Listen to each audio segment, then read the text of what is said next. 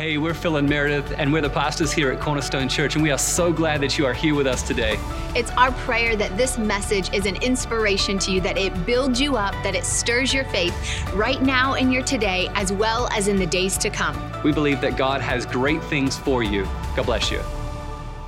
I got a word. I'm going to finish up the series, right? Am I finishing up the series today on Noah? Uh, return to sender. Return to sender. You guys have been on a series, and I want to just I want to end this. I want to conclude this. It is a privilege and an honor for me to always come to Cornerstone Church and use my gift as a blessing. I love I love pastors. I love my bishop. I love Pastor Kathy, and uh, my gift is theirs. And so I'm here to serve you in any capacity. Uh, before before I get going because I'm going to be in Genesis chapter 8 because we're going to be talking about Noah, that's why. And Noah's in chapter 8 of Genesis. There was a presence of God here that was that was here and there's some i don't know who it was but there's some people have been having problems with their digest, digestive system the abdominal place i saw the hand of the lord touching you i don't know who and where you are at but i, I see god bringing adjustment to your digestive system Somebody also that's been having chronic pain in their neck and has been given some headaches on the backside. I saw the hand of the Lord also touching that. And before I go to this young lady right here in the red, you just stand for me. I don't even know your name, but the Lord remembers you this morning and the prayers you prayed about three weeks ago concerning your situation. The Lord says, Daughter, I've got that, and I'm going to make the crooked way straight. I'm going to make the rough way smooth. I'm going to bring the low places high. And I'm going to bring everything that has been high, that has tried to attack itself and attach itself to you. In fact, you have felt it even in your body. And the fa- Father says today that He releases and breaks the spirit of infirmity that has tried to attach itself to your body and from the crown of your head to the soles of your feet. What I'm telling you is the truth. Yeah, and there's healing right now. If you just take a deep breath, there's the power of God. I release that to you in the mighty name of Jesus. And what God is whispering right now, what He told you three weeks ago in the time of your prayer, you're going to see it unfold. Watch by the end of August and the beginning of September, things are going to transition for you, and there is going to be an elevation and a promotion. I don't even know what you do, but the hand of God has heard your prayer, and just like He heard Hannah's prayer of old, He has heard your prayer, and He He is remembering you in this season. God has not forgotten you. You have felt almost like a Christmas present underneath a Christmas tree that had no name, but the Lord says, "I'm re, I'm, I'm putting a name on it, and I'm giving it, I'm giving her as a as a present to somebody that will unwrap the gift that you are, and many will see it in the days to come. But know that God this day comes and heals you, and He comes to elevate you and promote you in this season. I release that to you in the name of Jesus. No more torments in the night season, no more tormenting things in the night season, no more turning and tossing. He gives His beloved sweet sleep, and He says, I got this, daughter. I got this in this season watch what I do. I'm going to begin to make everything that has been rough smooth, every crooked thing straight on your behalf. Set the spirit of God's grace. Come on, if you believe that, give God a hand clap. If you're if you're in Genesis chapter 8, I'm going to read a portion of scripture and then I'm going to just do whatever I do. You got you get to do whatever you want to do, okay? Um, Genesis chapter 8 verse 20, I'm going to read three, three verses or two verses.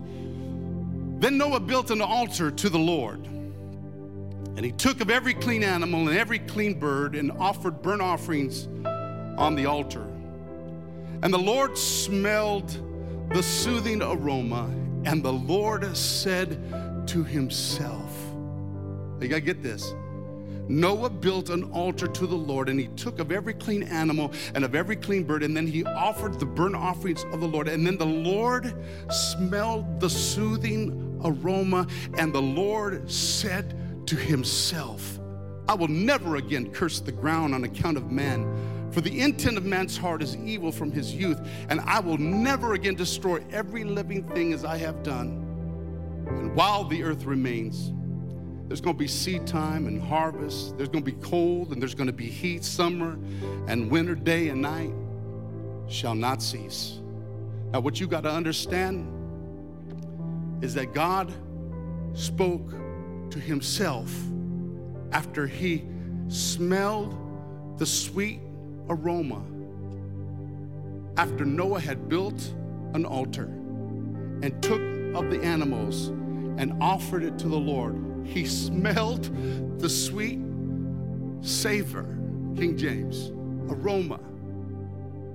And then God began to speak to himself. It's not anything that he wrote down, it's not everything that he said. He said to himself, Never again will I do this to man and to everything that is living. And as long as the earth remains, there's going to be seed time and harvest, cold, heat, summer, winter, day, and night shall never cease. Heavenly Father, help me make sense to your people. Let the words of my mouth and the meditation of my heart be acceptable in thy sight. I ask that you would take the words that proceed out of my lips of clay and that you would cause them to be easy to be understood, that even a baby could understand. And I ask, Lord God, somehow, somewhere, that your presence would come and, and mingle and saturate and inundate us so that there could be transformation by the teaching and preaching of your word. And Father, we allow the Holy Spirit to hover and move how He wishes. Whether it's a prophetic word, a word of knowledge, word of wisdom, a miracle, whatever, Father, you want to do, we submit ourselves today and this morning. And everybody who believed that, come on, said amen and amen. It's very important that we understand corporate anointing. This is not my sermon, it's just it's an exhortation before get because my sermon is only two minutes long. But anytime that you come into corporate anointing, you have to understand that what you do affects all. Okay? It's about when we come into these doors, it's not necessarily about, I know we're citizens of the United States of America, but a lot of times is when you come, this becomes an embassy of the kingdom of God. And so, regardless of where you're from, regardless of what ethnic group you're com- you, come from, regardless of what color you are, honestly, when, it come, when you come into the embassy, you are citizens now of the kingdom. And the, the best way I can explain this is, uh, is that if you understand pheasant hunting or hunting dogs, th- there's some dogs called pointers. And a lot of times you hunt in three or four, five and there's pointers. And when you're pheasant hunting, um, a lot of times one dog will go on point. You know, they go on point. And the rest of the dogs, even though they haven't smelled the pheasant, they automatically go on point. It's called honoring the point. So when one dog goes on point and smells it, the rest of them honor his nose and his ability to smell and they all go on point. Now, what I'm trying to say is if dogs get it, when we come to the body of Christ and there's somebody that begins to sense and smells the presence of God, and you see somebody like Jason on his knees, even though you don't smell it, you have to learn to honor the point. And when you honor the point, even though you don't understand or haven't smelled, he smelled something. And when everybody can just honor the point, what happens is God honors and there's an increase and the corporate anointing is increased. Now, I, am saying that for a reason because we have to be sensitized in this hour. In the middle of a pandemic, it has desensitized us from the presence of God, and now we become aware of our surroundings. But I'm telling you, we are Christians, we are born again, uh, uh, blood bought believers where we must understand the power power of the corporate anointing because when we come into church, we have to re- we have to release, come on, and let go of whatever is hindering us, and we have to come in and be like those dogs, come on, and we must smell, come on, smell the presence of God. We must come and build an atmosphere so that the presence of God can be ever present, so that there could be a move of God. We're wanting moves of God, but there is something that moves God. Ah, it's people that know a contrite heart, a people that understand that they can come and worship Him in spirit and in truth and come together in unity and unify, come on, their, their hearts and their and their worship to the Lord. And there's something about that that as God begins to amplify, and so there's something about that where God's presence becomes amplified and mingled with fire, and you begin to see all kinds of things. And then a move of God begins to happen. A move of God just don't happen. There has to be something, an atmosphere. We sang about it, but I'm tired of singing about it. We must be participants in this move of God. Why? Because this rude awakening, come on, the pandemic has been a rude awakening, but it is a rude awakening for a great awakening. And God's people have to be awakened to the reality of what is in them so that they can release it, so that we can display and dispense God's presence. Because wherever His presence is, oh, there's fullness of joy. Wherever His presence is, if you can create a presence, whether in the church house or in your own individual houses, I declare to you that depression will leave. I'm telling you, infirmity will leave. I'm telling you, malady will leave. All kinds of malfunction will leave. Disease will be cursed simply when you understand that I am the temple of the Holy Ghost. But when we come together, I'm a member in particular, and I can come to the house of the Lord and I find I'm a bone, come on, connecting to another bone, and the Spirit of God will breathe in by and through us, and we will rise up and resurrect to a new state of being and a reality where God says anything is possible with my people when I am present. God is not seven miles north of Mars somewhere, He is inside of you. It is Christ in you, the hope and reality of glory, and we must come to the reality of that in this season that we live in. Now, let me start my sermon. Because in Proverbs, in Proverbs,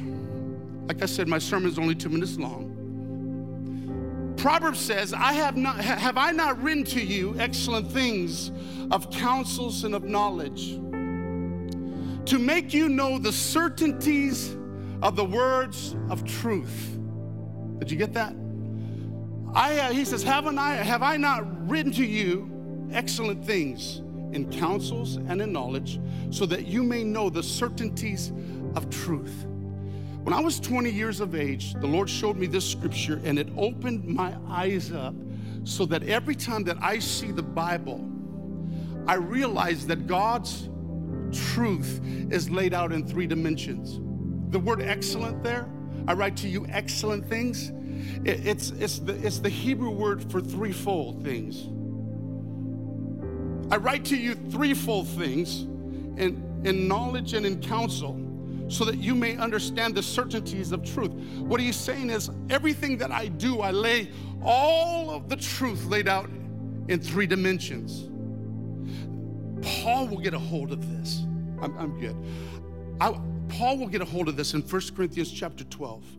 And this is what he says He says, I want to show you a more excellent way of ministry.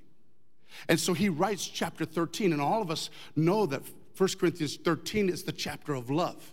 And so the more excellent way is, is of love. And at the end of chapter 13, this is what he says. He says, Here abideth these three faith, hope, and love. And the, the greatest of these is love. And so there's a pattern here. There's a pattern here. If truth is laid out in three dimensions, and it is, then when Paul says, Here abideth faith, hope, and love, and the greatest of these is love, or I can say that the third of the threes is the greatest. Now follow me because when you understand that, when I go back to the beginning, when God is, re- is trying to take a people out of Egypt, only to take them through a wilderness so that he can bring them into a promised land. There's three dimensions of his truth. You've got to get out of Egypt you can't stay there because God never created Egypt to be your inheritance. And by the way, He's going to put sandals on your feet. Come on, so that you don't have to, that your sole does not touch the soil of the wilderness, so that because wherever your sole treads, I'm giving that to you. And God never intended for God's children to inherit the desert. You're, you're gonna, it's kind of like uh, what, what David said, you know, about uh, uh, the valley of the shadow of death. We're gonna go through the valley of the shadow of death. You're gonna walk through this desert and this wilderness because that is not your inheritance. What is your inheritance is a promised land. So you have to understand that the third dimension of God's grace is the greatest. There was three anointings in the Old Testament. There was that of the prophet, that of the priest, and that of the king. A king, listen, if you were a wicked king, Jeremiah, you read Jeremiah and you see the frustration because they had a righteous priest and they had a righteous prophet, but they had a wicked king. So you could, so the prophet could get the word of the Lord and the priest could administer the word of the Lord. But if you had a wicked king, what he did was he told Jeremiah, write it on a scroll. And then he wrote it on the scroll, the word of the Lord, and then he put the scroll inside the furnace. He didn't want, the king did not want to hear the word of the Lord. That's why there was fire shut up in his bones in Jeremiah. There, it's like fire shut up in your bones. Listen, when you got the word of the Lord like fire shut up in your bones, that's not a good thing. That means there's no king to execute and demonstrate the word of the Lord. You're frustrated. These prophetic, uh, the prophet, the priest, and the king are obviously going through three rivers. In fact, John chapter 7, verse 38, it says, It'll be in you rivers of living water. That's the prophetic river that, that is with us always. As long as you have the Holy Spirit, you have a river. And I don't got time to preach on a river, but the river will shape you, and a river will create dams that will produce electricity and power. Ah, uh, that's a whole sermon in itself, but there's a prophetic river that lives and abides on the inside of you. The Holy Spirit, listen to me, is also, also a priestly river. You find that in Ezekiel 47. Ezekiel 47, there is a river that flows from the sanctuary. That's the priestly river. But if you go to Revelations 22, there is a river that flows from the throne. So that's the kingly river. And you can keep on going. And, and, and, and, so you see that, that, that, that when Paul writes about the kingdom, he says, the kingdom of God is righteousness, peace, and joy in the Holy Ghost. It is righteousness, peace, and joy. The third of the threes is the greatest, man. I'm here to just to tell you there's principles that when you understand, when I when I prepare, listen, for a word, or I see that God's truth is always laid out in three dimensions. And so you see that when, when you understand that.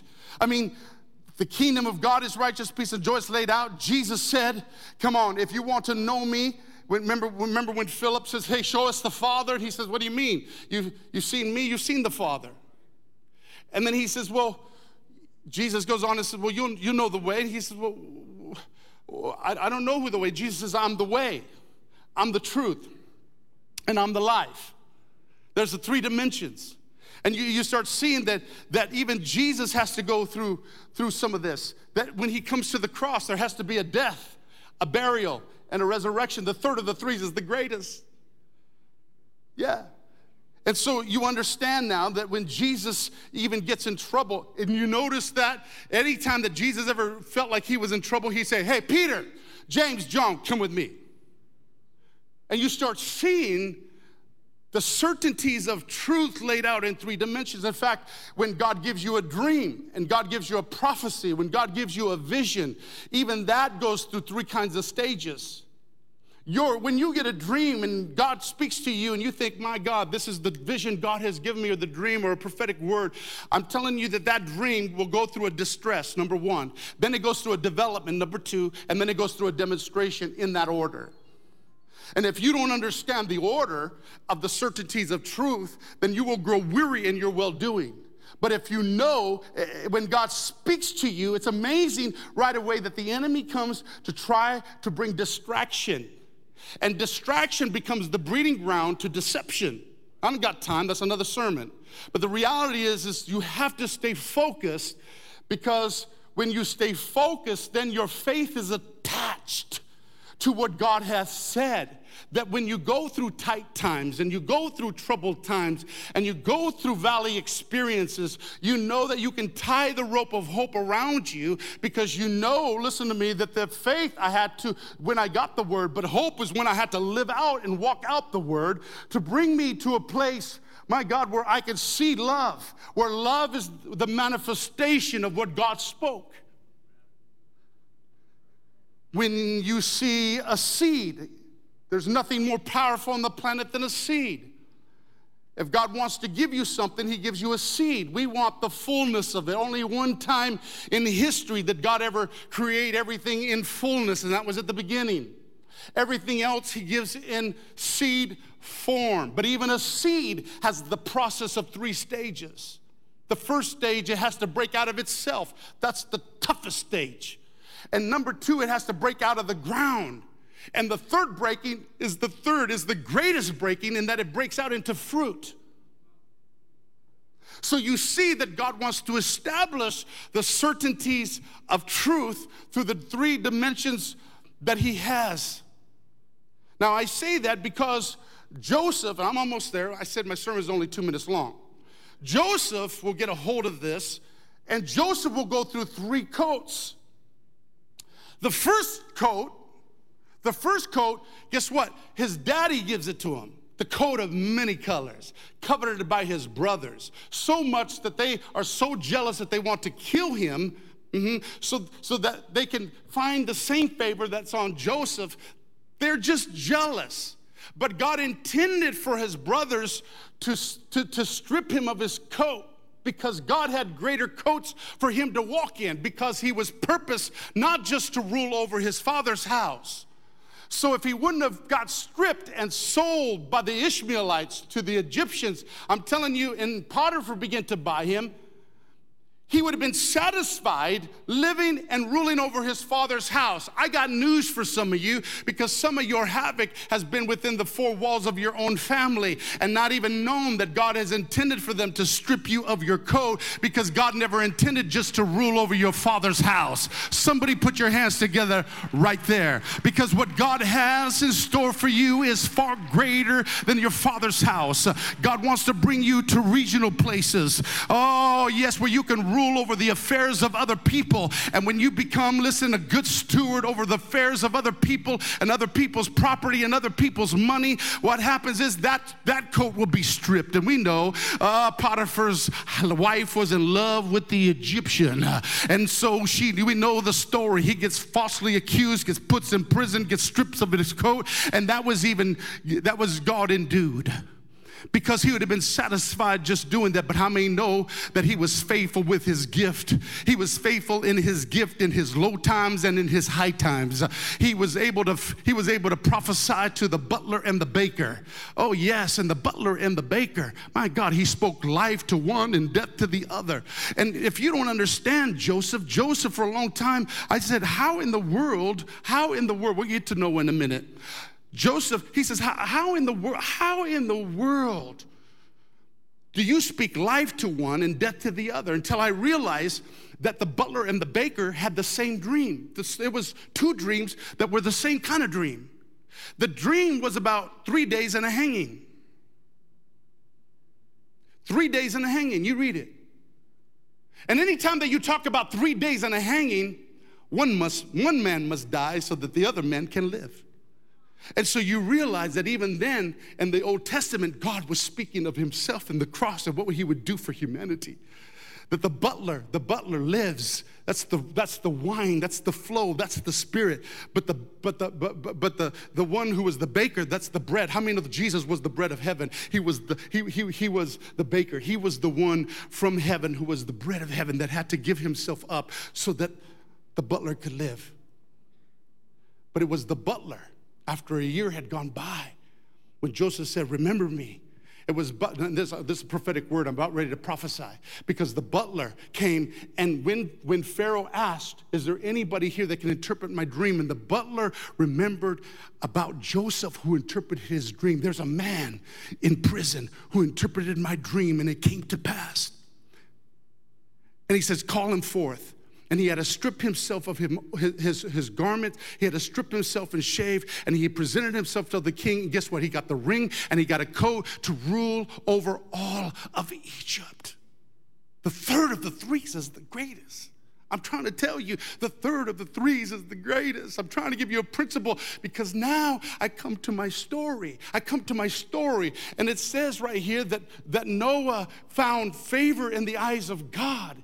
And he found favor in the eyes of God that God says, I'm tired of humanity. They're corrupt and they're evil and they're constantly doing evil. But I have found grace. You, you have found grace in my eyes. You're a righteous man, Noah, and I'm needing you to go ahead and build me an ark because it's going to rain. You got to imagine, it hadn't rained up to that point. Rain? What's rain? What's rain? I, I, all I know is a little mist. All I know is a little dew, but I don't know no rain. It's going to rain. Do you believe that? There's going to be raindrops. They're going to keep falling on your head. They keep falling.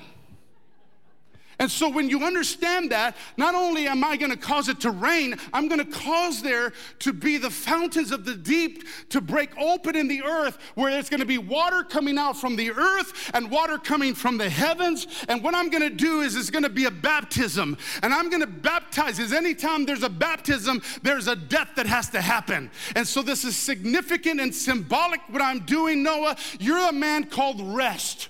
Noah's name means rest. And I need a man of rest, come on, who is faithful or full of faith to begin to build me an ark. And so we know that God causes Noah to build an ark. And he says, and this is how you're going to build it. You're going to build it. It's going to be 30, it's going to be 30 by 50 by 300. It's going to be 300 cubits long. It's going to be 50 cubits wide. And it's going to be 30 cubits high. 30 by 50 by 300 threes. 30 is the number of maturity, it's also the number of the blood. 50 is the number of the anointing, it's Pentecost. 300 is the, is the number of the cross, it's divine completeness. The cross brought divine completeness. So the ark speaks of Jesus, who at 30 years of age was mature enough now to be baptized into the waters of baptism. And now the, the dove begins to descend on him. And now, everywhere he goes for three and a half years, he's going to go about doing good, healing all them that are sick and oppressed of the devil. Are you, are you getting this? And he's the anointed one now. God brings and releases the anointing. Come on. And by the blood on the cross, he's going to bring divine completeness to all humanity. This was symbolic in the book of Genesis, what he would eventually do to humanity when he came on the planet. Who am I talking to? So you say, okay, 30 by 50 by 300. Then we keep going because then it says that, that he, this, the, it began to rain and it began to lift the ark. And the ark was lifted 40 days and 40 nights. And it says, and the waters began to recede because God had remembered Noah. And when God remembers you, things begin to work for you instead of against you. He begins to remember Noah because he knows Noah is a righteous man and Noah, listen, he was faithful. Can you, can you imagine being faithful preaching for 120 years and only getting eight people saved? But thank God for Noah. Thank, I mean, preaching for 120 years and all you got was eight people saved. Oh, we would have said, oh, you're a failure in our society today because we're so number driven. I think numbers are important. In fact, it's so important God wrote a book called Numbers. But nevertheless, sometimes we look at things and we think they're, no, God knew exactly what he was doing. Noah found grace and God remembered Noah and the waters began to recede. And I'm just telling you a story here because I'm telling you you that when you understand that this ark, as the waters begin to recede, the Bible says that the ark rested on a mountain called Ararat. Now, Ararat is nothing unless you look it up. When I looked up Ararat in the Hebrew, I found out that Ararat means the curse is in reverse. Come on, somebody. What are you trying to say? When the ark comes and is left on the mountain, the mountain of Ararat. Could have been on any mountain, but no, it was the mountain where the curse is in reverse. What are you saying? I'm saying that Jesus Christ is the ark, and he came to rest on Golgotha's hill. And it is at Golgotha's hill where, come on, the curse was in reverse, baby. And when the curse is in reverse, you understand, come on, the everlasting covenant. The everlasting covenant came to deal with your will, it came to deal with your mind, it came to deal with your work, it came to deal with your walk, it came to deal with your fellowship, it came to open up the heavens where we're without excuse we enter now into the realms of the heavens by one. We have a right to the Father by one Spirit. Come on, Colossians 2 or 1 8, 18, and we have access to Him. So we're without excuse. There is no demon of hell, there is no principality or power that can keep you from the presence of God. You can get into the presence of God anytime you want to. And I got good news, Cornerstone, that when you understand the power of your everlasting covenant and God has reversed the curse once once and for all, you have some rights in the kingdom of God. I don't know who I came to preach to today, but I got news that the devil is in trouble. There's not a pandemic that can keep my praise, there's not a pandemic that can keep my worship down, there's not a pandemic, a political uh, uh, uh, campaign, because this has never been about the agenda of the elephant or the agenda of the donkey. This has always been about the agenda of the lamb, baby. And as long as we put first things first and we create a place of presence and we create something where God can work with, we're about ready to see, come on, an outpouring, an awakening that will proceed something that is totally radically awesome. If you believe that, put your hands together in this, come on, in this Presbyterian church, uh, and come on, put your hands together and say, Yeah. Come on, where's your praise? Where is your praise? Where is your, don't let, the,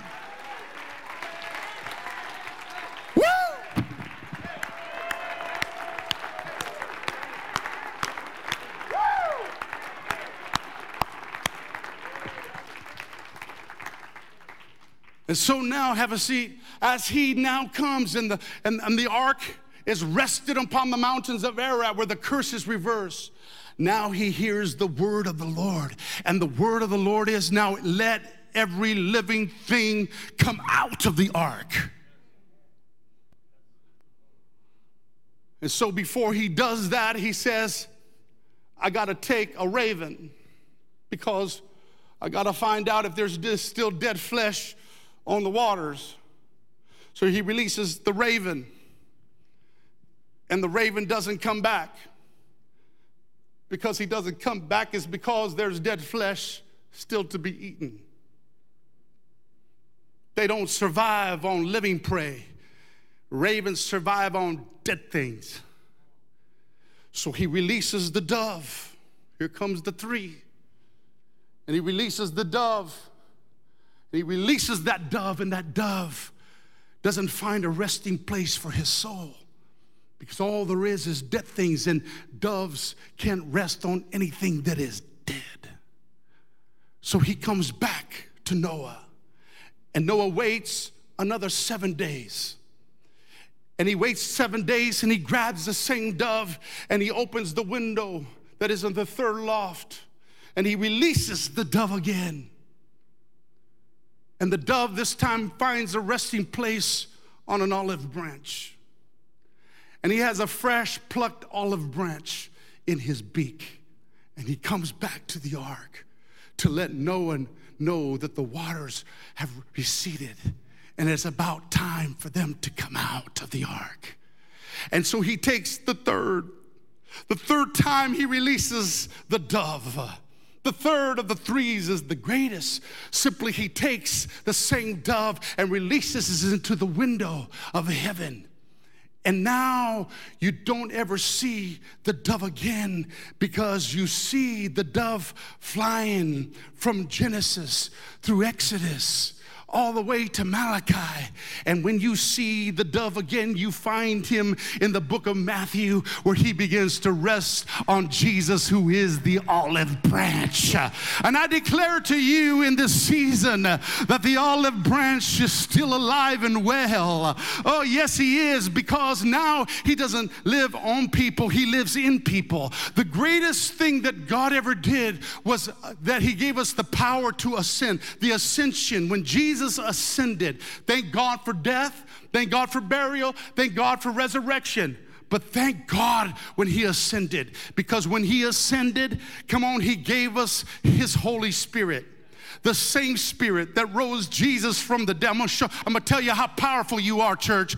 The same spirit, not a different spirit, the same spirit. The same spirit that was with God from the beginning, who said, Let there be light, the one who created the galaxies, the one who created all creation, the one who speaks life into it. Come on, I'm telling you, it's the very spirit that rose Jesus from the dead, lives and abides and quickens your mortal body. And I declare to principalities and powers to remove remove the lying spirit from God's people, that God's people have got to get a hold of the Holy Spirit. We've got to get in a relationship with the Holy Spirit. The Holy Spirit ain't a dove, the Holy Spirit ain't wind, the Holy Spirit ain't fire. The Holy Spirit will manifest Himself in those, but the Holy Spirit is a person. And when you come into alignment with the person of the Holy Spirit, He begins to empower you, He begins to shape you, He begins to form you, He begins to elevate you, He begins to increase you, He begins to multiply you. Who am I talking to in this place?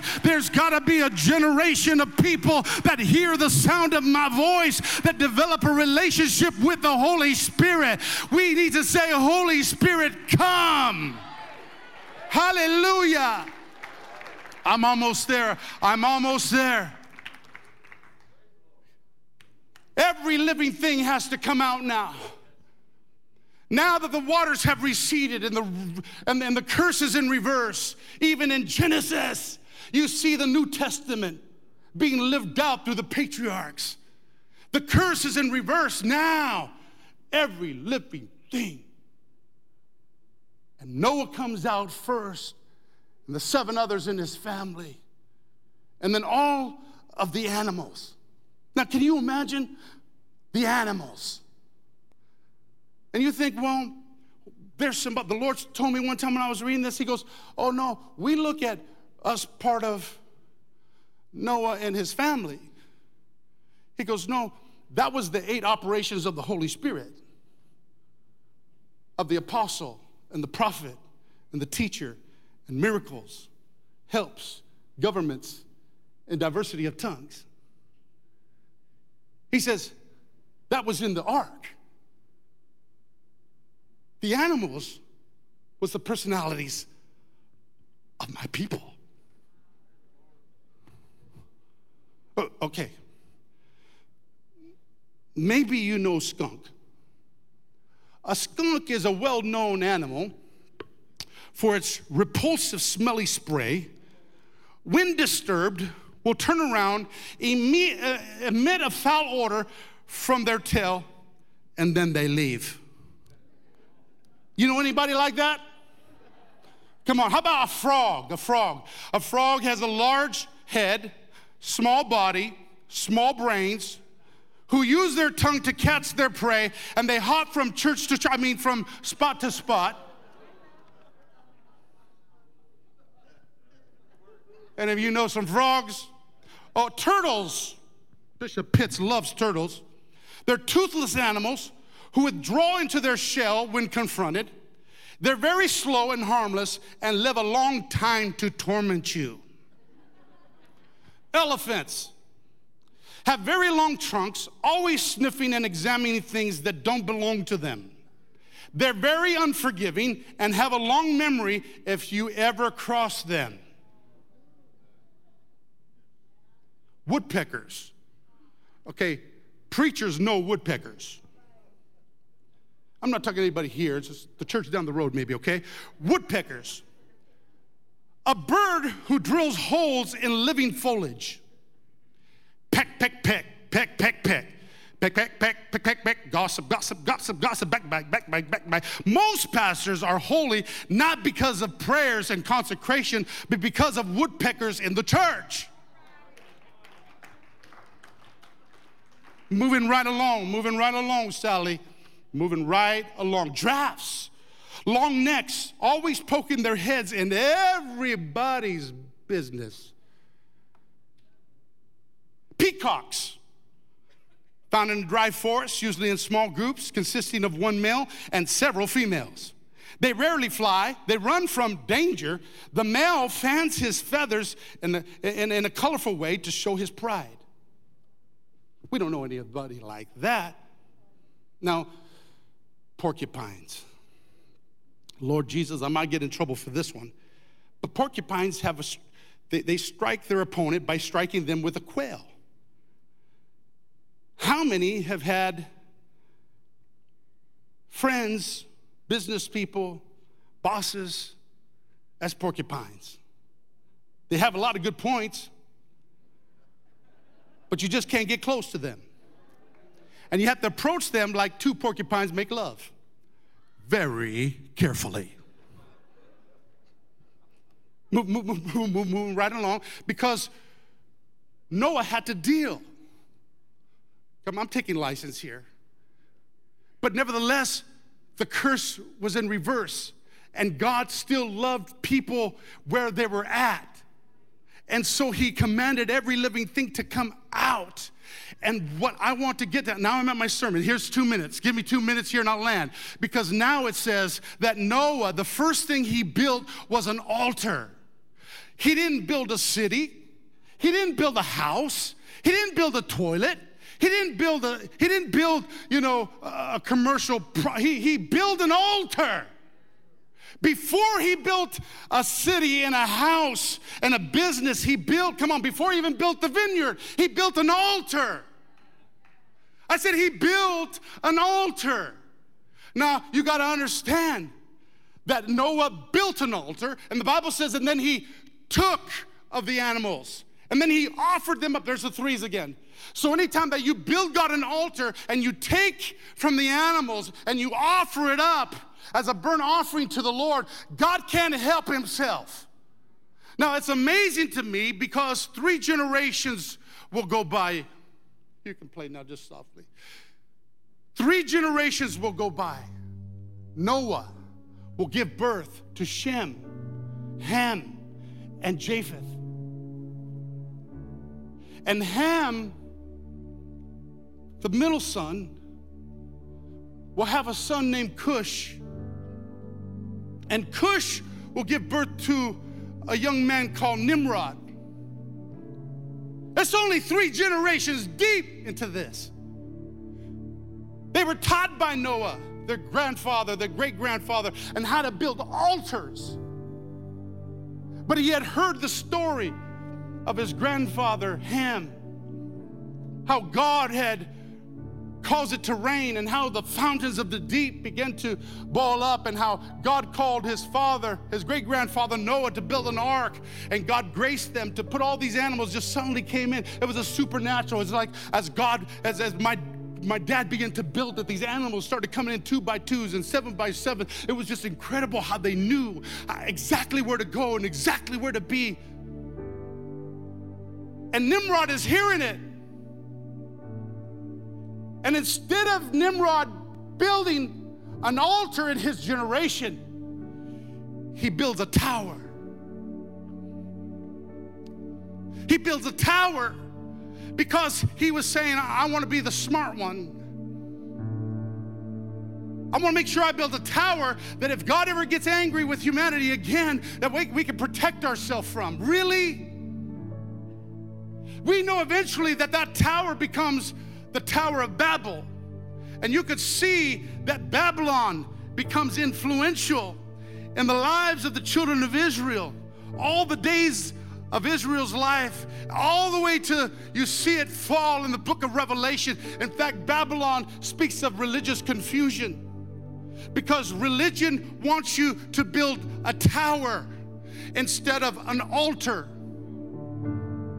And so Nimrod says, I want to build a tower that I can protect myself from instead of an altar that I can submit myself to.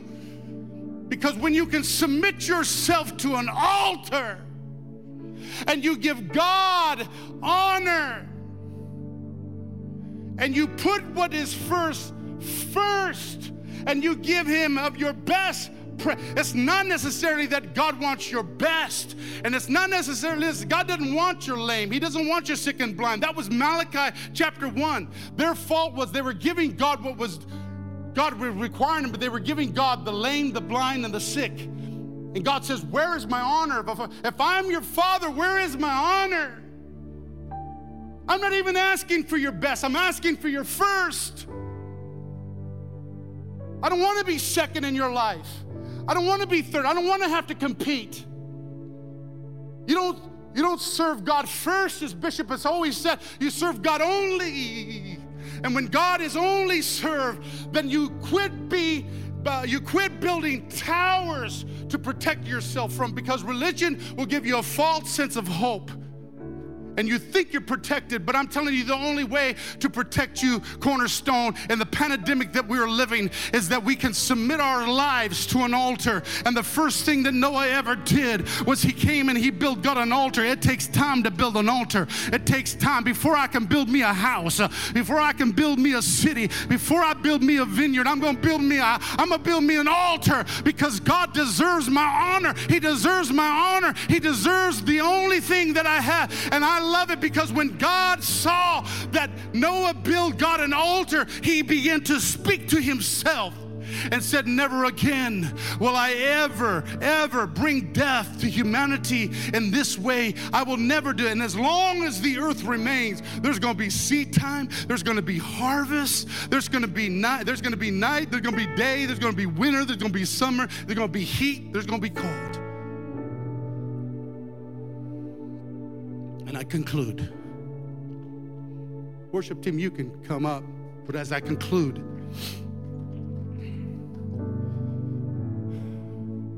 the burnt offering, the first time that is mentioned is mentioned right here in Genesis 8:22. The, the burnt offering was the most common offering in all of Israel's life. It was, it was the only offering that God got all of it. And most of the offerings, the priest got a chunk, and in the peace offering, you got a chunk. Everybody was blessed because of the offering. But a burnt offering, God got all of it. Nobody got any of it. In fact, it's called the Holocaust offering. The Hebrew word for burnt offering is the Holocaust.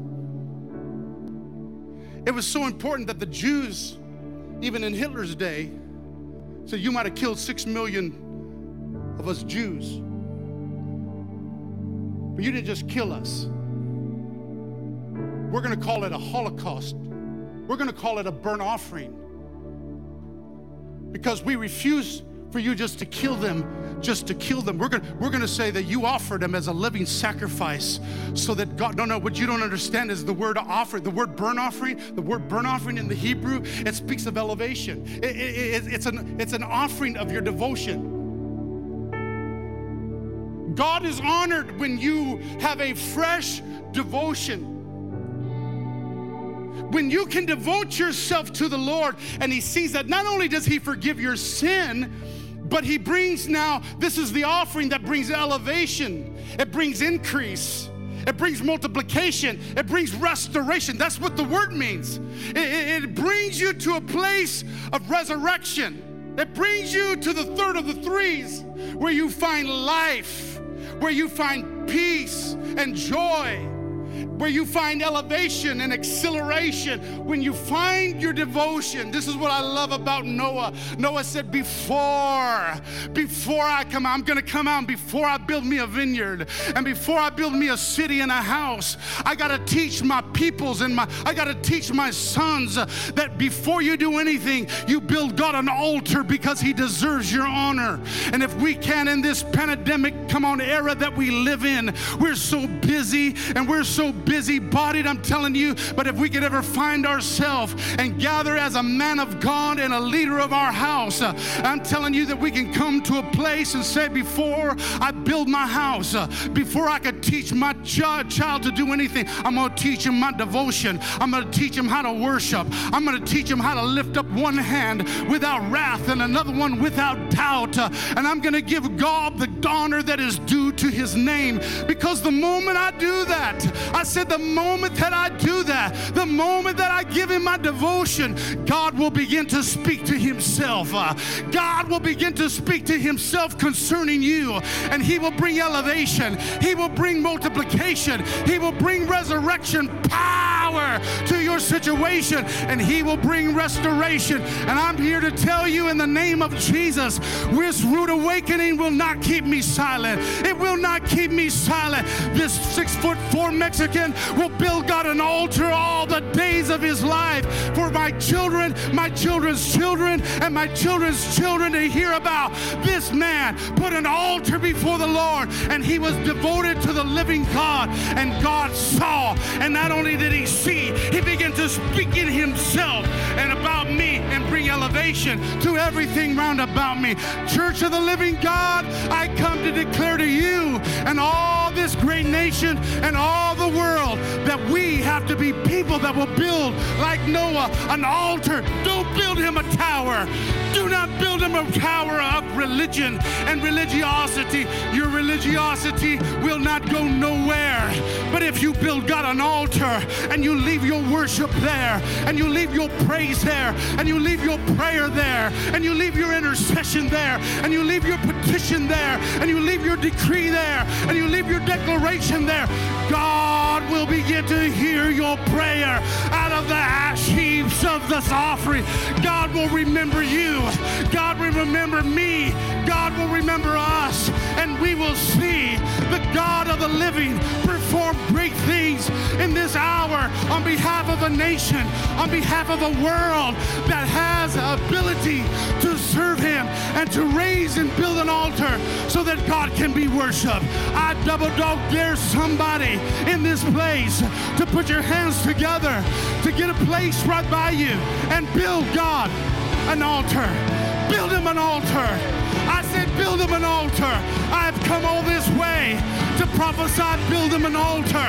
Build him an altar. God, Build him an altar. Build God an altar. Let your prayers be heard.